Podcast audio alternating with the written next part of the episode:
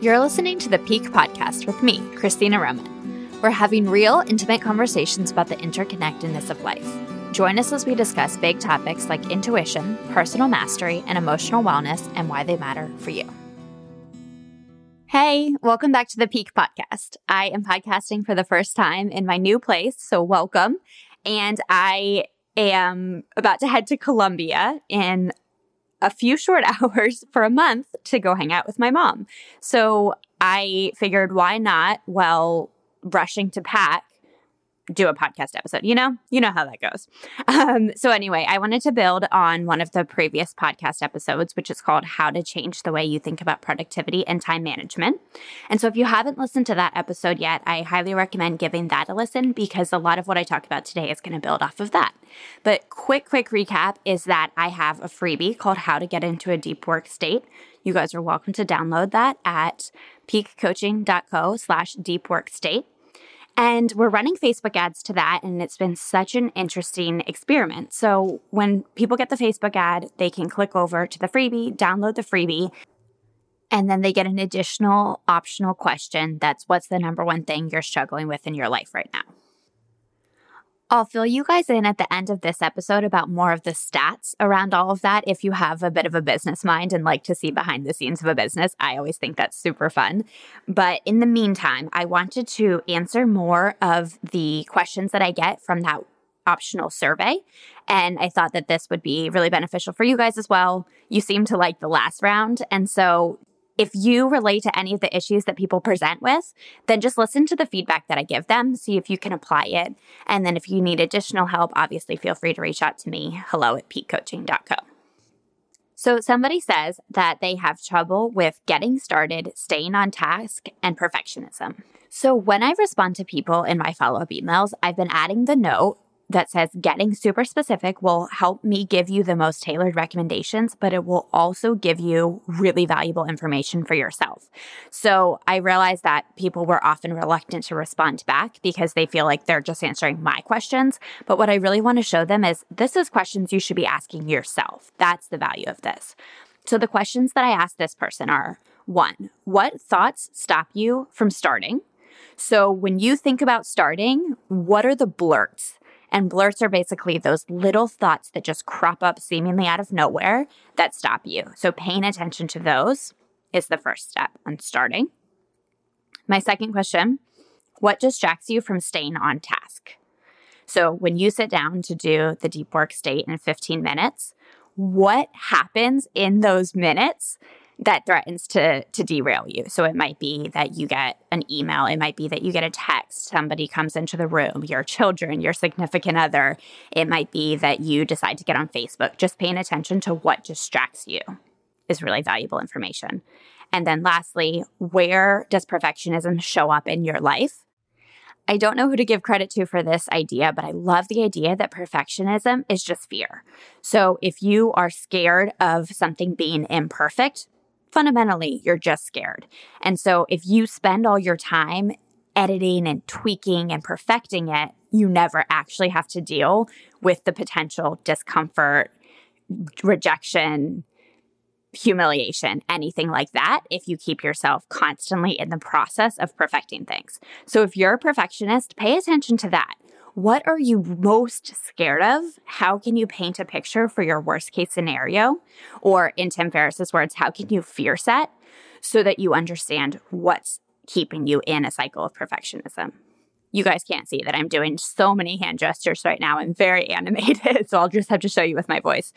Somebody else says that their number one challenge is finishing what they start. I had a client recommend the book Finish by Jon Acuff. I haven't read it yet, but you might be interested in checking it out. But make sure that you actually finish the book. Haha. okay, I made myself laugh with that one at least. So, the other thing that I said to this person, I'm getting pretty blunt in these emails, was here's my challenge to you use the freebie as a meta experiment. You subscribed, got the email, opened it, but didn't actually click the freebie. What stopped you from opening it and using it? How you answer this question will give you so much insight into what's stopping you in other areas of your life, too. Reply back to me with your answer and I'll send over recommendations. So I've just decided to be so direct. I did a values exercise recently from the podcast episode that I did with Liz, I did that values exercise. And one of my top values is directness. And so basically, what I wanted to show this person is this little freebie is symbolic of a lot of other things that are happening in your life. I don't really believe the quote, how you do one thing is how you do everything. It just doesn't resonate with me.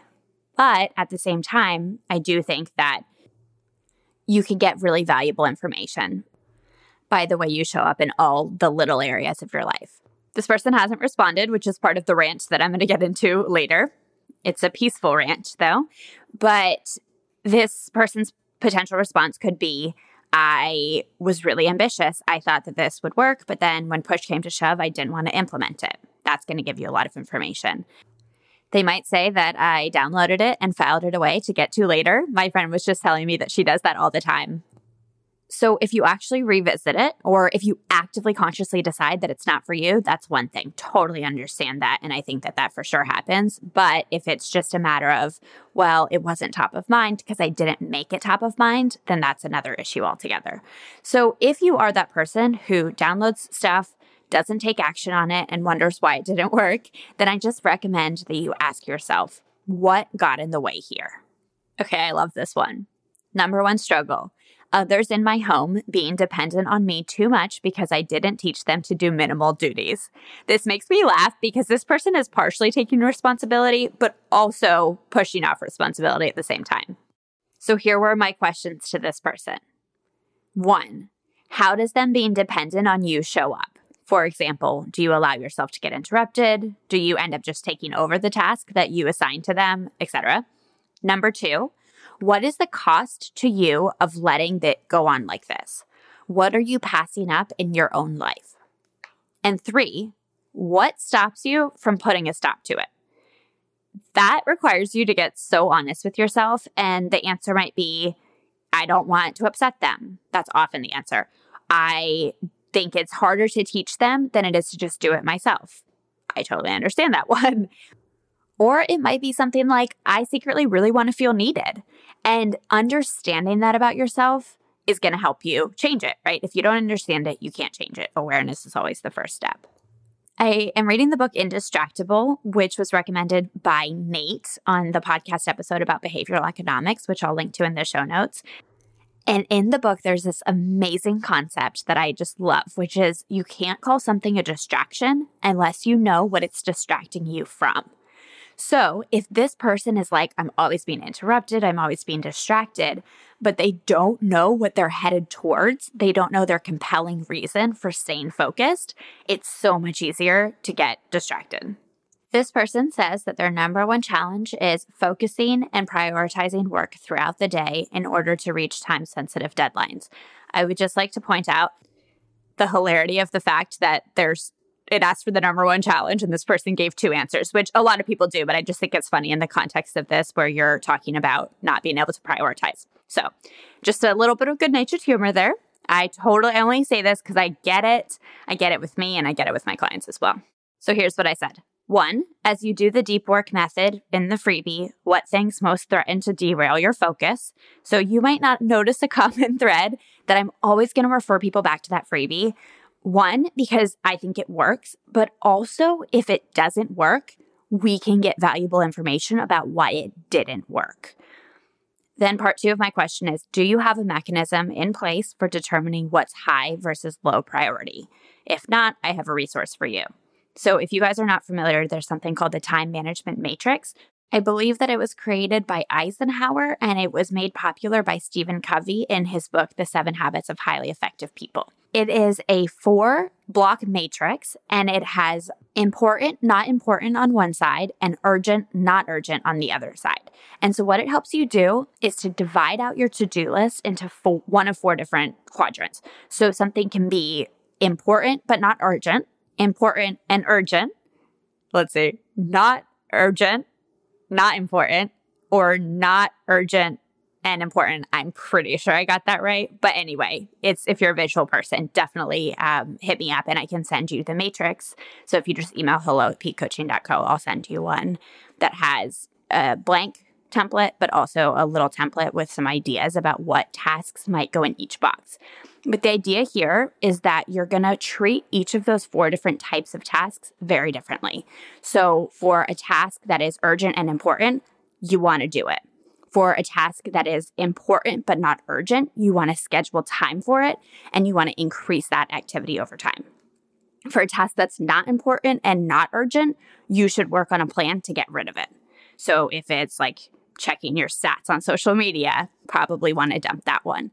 Send me an email, grab the template. It's all going to make so much more sense when you see it in front of you, but it's a really, really good way to prioritize and understand the importance and urgency of your different tasks. Okay, this person said that their number one challenge is putting all of the things that they have to do into a daily workable system. Here are my questions. I said, number one, do you know everything that has to get done? It seems like a silly question, but so many people try to create a system without knowing what they actually need to get done. Number two, of the things you need to do, do you know what's high versus low priority? Which leads us back to that time management matrix. Number three, if you do already have a plan in place, what's making it not workable for you? Okay, this person said, I have so many balls to juggle and so much to do that I get overwhelmed and end up doing nothing. I said, first of all, let me remind you that this is not unique to you. You are not alone, but this is totally solvable. So start here. Number one, get crystal clear on what your number one priority is and why is it number one. Number two, if you're being honest with yourself, does your time, energy, and money align with that thing? Number three, for everything else on your plate, decide if you'll dump, delegate, or delay it. Don't let yourself get away with anything that's not one of those three options. Okay, last one here. I have some quotes on my website that show where people are right now. And it says, I have no idea where my time goes. I don't know what the solution is. I can't focus. I'm not sure what to do next, and I'm so overwhelmed. And then I paint a picture of what the after looks like, which is I know where my time goes, I can focus, I know my priorities. So somebody responded and they just copied and pasted all of the before picture and just said, All of this is me right now. So don't know where my time goes, don't know what the solution is, can't focus, not sure what to do next, so overwhelmed. So I also said to this person, You're not alone, totally solvable. For this person, I recommended a time tracking spreadsheet so you do it for one week to understand where your time is going. The first step is always creating awareness before we implement any changes. So you might be saying, I have no time. But when you do the time tracking, you might become aware that you actually have plenty of free time. You're just wasting it away with different things. Or you might understand that your time is not at all aligning with your priorities. But we have to be able to track that before we can change it. Okay, if you've listened this far, thank you so much. And now you get to hear my rant. So, this is a interesting rant for me to do and I've wanted to make sure that I'm in the right headspace to record this because I don't want it to come across as whiny or annoyed or frustrated or judgmental. And so I've sorted through all of that in my mind. I've coached myself on this topic. And what I want to make really clear up front is that I choose the actions that I take in my business for me. They are for sure to help people and to benefit people. But when I think about taking actions, I make sure that I'm taking it in a way that feels like it aligns with my priorities and my values. So being direct, being transparent, being responsive, standing out from other people by adding a personalized custom touch. And so I say all that because I'm about to tell you what I do and then what the results have been of that but I wanted to take full responsibility for the actions that I choose to take. All right, little caveat out of the way here. Let's do this. Rant ready. So I just jotted down a bunch of notes. I personally email every single person that signs up for my email list. I make a note of their actions. Have they opened my email?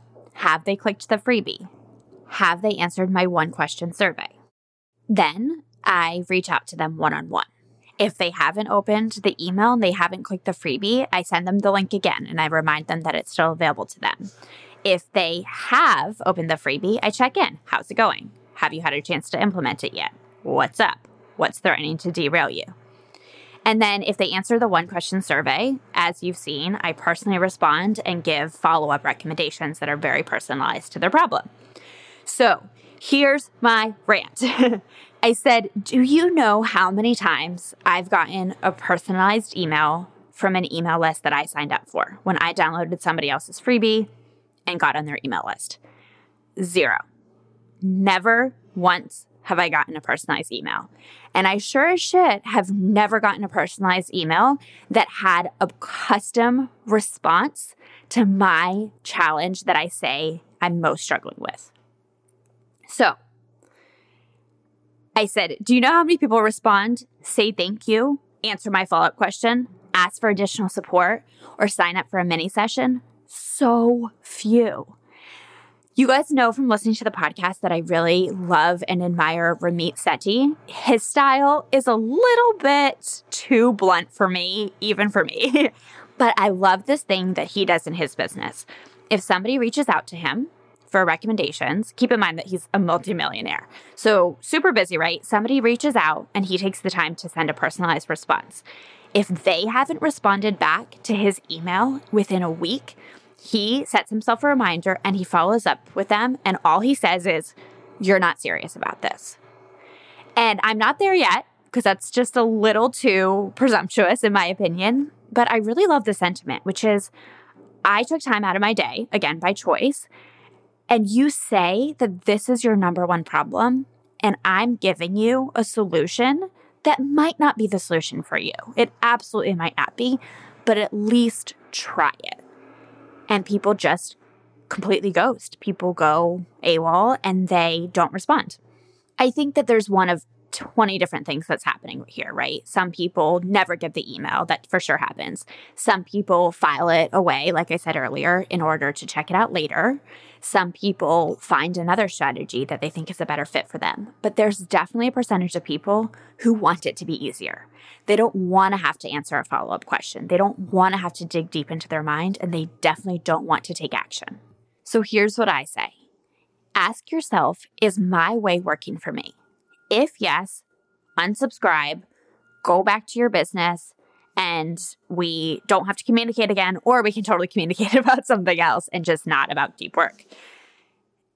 If you realize that your way is not working, just try it my way. I've added a note to the freebie that basically says if this doesn't work, let's find out why. If it doesn't work, that is valuable information about why it didn't work. I know you've heard me say that like 12 times already on this episode and the last one, but I just want to keep reiterating it. And this is true of anything productivity, coaching, weight loss, a diet, an exercise plan. If it doesn't work, find out why it didn't work. And a lot of the time, you'll find you didn't do it. That's why it didn't work. Or you wanted to do it, but something came up, or you let yourself get distracted, or it's just not your style, right? Find out the reason and really own that that's what's happening in your head. It's not the system itself. And since I'm getting bold, I also decided to add this last PS note to my emails that I send out. I said, PS, nine out of 10 people will ignore this email. They won't email me back, they won't ask for support, they won't take action, and they won't change their lives. Are you going to be the one who does respond? And with that, that is this episode. So, are you going to be the one? Thank you for listening to the Pique Podcast. Your support helps this podcast grow. If you enjoyed this episode, please share it with a friend and then head over to iTunes to subscribe, rate, and leave a review. It is so much appreciated, and I will see you on the next episode.